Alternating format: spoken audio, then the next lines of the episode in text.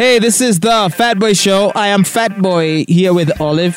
Hope you're enjoying all this beautiful music here on your number one station, RX Radio.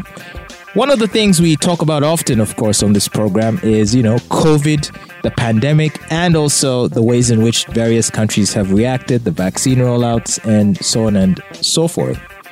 But now that uh, the vaccines have been rolled out in many countries, and there's discussions about whether this should lead to countries opening up or lead to people being uh, more free to travel between countries. What's happening in Australia, though, is that Australia and New Zealand, the residents of those countries, apparently are going to be able to travel between uh, the two nations without having to quarantine starting on the 19th of April. Both nations have, from the beginning, contained COVID outbreaks and kept infection rates uh, near zero. New Zealand is one of those countries where, you know, uh, the infection rates are pretty low and their fatalities. I don't even know if they have any, but if or if they have, they've been very, very few. And so they've been hailed as a very good example. Australia too, although it's I don't know that it's fair to credit them uh, at a policy level, or is it more a function of the way of where they're situated and you know in the world. Because Australia and New Zealand you know they're in the far corner of the world. There's very little international travel.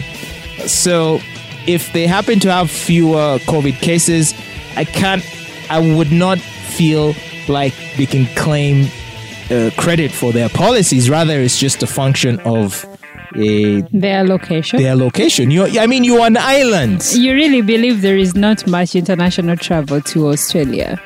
Not as, I mean, incomparable to any average European country or the United States. Mm. Or something like that. Um, and if you look at some of the areas that were most hit, I mean, you're looking at places like New York, you're looking at California, uh, not to mention the UK, Italy, France, and so forth, where there is very high degree of human uh, travel mm. and movement. And so, yeah, in a situation like that, it might be difficult. But if you're an island nation where barely anyone goes to visit, uh, of course you can contain a pandemic. And uh, and by the way, go, getting a visa to Australia is not a walk in the park. oh, I wouldn't know, um, but uh, wouldn't surprise me. So, anyway, Australia and New Zealand, the residents between the countries are going to be allowed to travel. Uh, mm. without having to quarantine. So like no mandatory quarantine where you get there and you have to self you have to isolate for two weeks or something like that. Mm.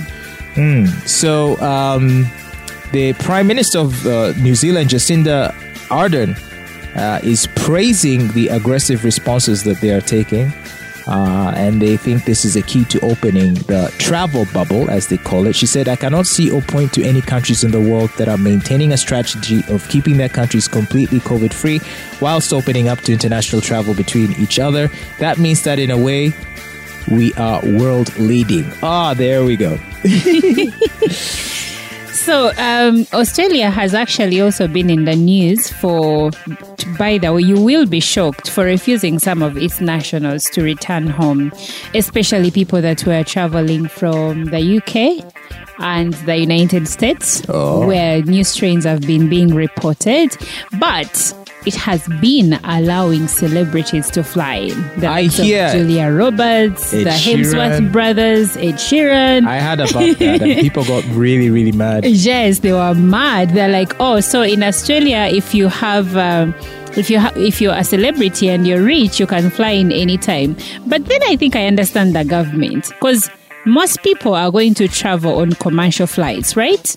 And yeah. celebrities flying on jets private jets, mm-hmm. where uh, probably you'll find like five people on the jets or even less. Anyway, um, we'll see what happens with uh, these two countries because now that uh, you know we're slowly moving towards uh, opening up, you know, many of these countries to travel. Mm. I guess it remains to be seen how this impacts on uh, infection rates yeah. fatality rates, and so forth. And just to be clear, Australia has recorded 909 deaths so far since the pandemic began. And also, New Zealand has reported 25, which for a developed country is exceptionally exceptionally low. Yeah. Um, and this, is- you know, that's if you are happy to accept the COVID figures as they are reported. I think theirs could be legit. Al- Although, you know, me personally, I like to, I take these figures with a pinch of salt, and maybe we'll have a show about it one of these days. Uh, but just a quick summary. You see, I saw someone comparing the death rate over the years, like just uh, death rate in general, uh, regardless of illness, like over the years from 2016, 2017, 2018, 2019. And they found that actually the death rate in 2020 was lower than, let's say, uh, Uh, probably 2016 or 2017 Like worldwide? like worldwide generally in the numbers of people dying okay? Ah. So if the way the pandemic is being presented it's being made to give the impression that people are dying who wouldn't have had to die had it not been for the pandemic. But if that were the case we would be we ought to be seeing like if the covid virus itself was uniquely adding to the death toll as is being reported, we ought to be seeing a spike in the global uh, sort of death toll, general death toll. And I feel like that's a fair point. And that could be because there's a lot of conflation that's happening where people who would have ordinarily have died of um, some of the typical causes hypertension um, heart issues old age cancer and all these things. If they happen to test positive for covid at the time of their passing it is declared a covid death right? Whereas even after having tested positive covid may not have been what killed them. They may very well have even been asymptomatic. But if covid is in the system boom covid death right?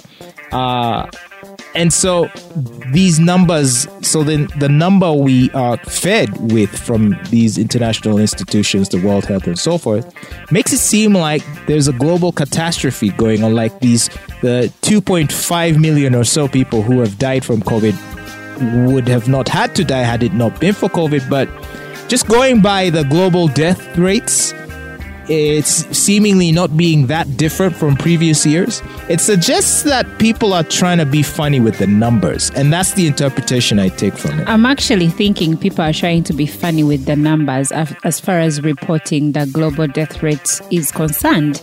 Because here is where I'm going to draw the line and say that I'm also now taking whatever was given in that report with a pinch of salt.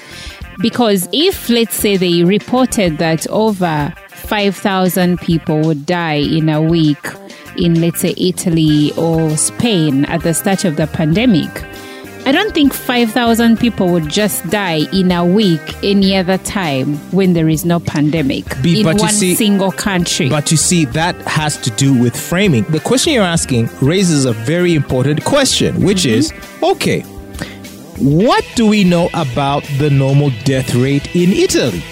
Uh, is it that, that, that period of the a year. week or in a day? Actually, not even in a week. And then, for day. example, there's been fewer reported fatalities resulting from heart condition, influenza.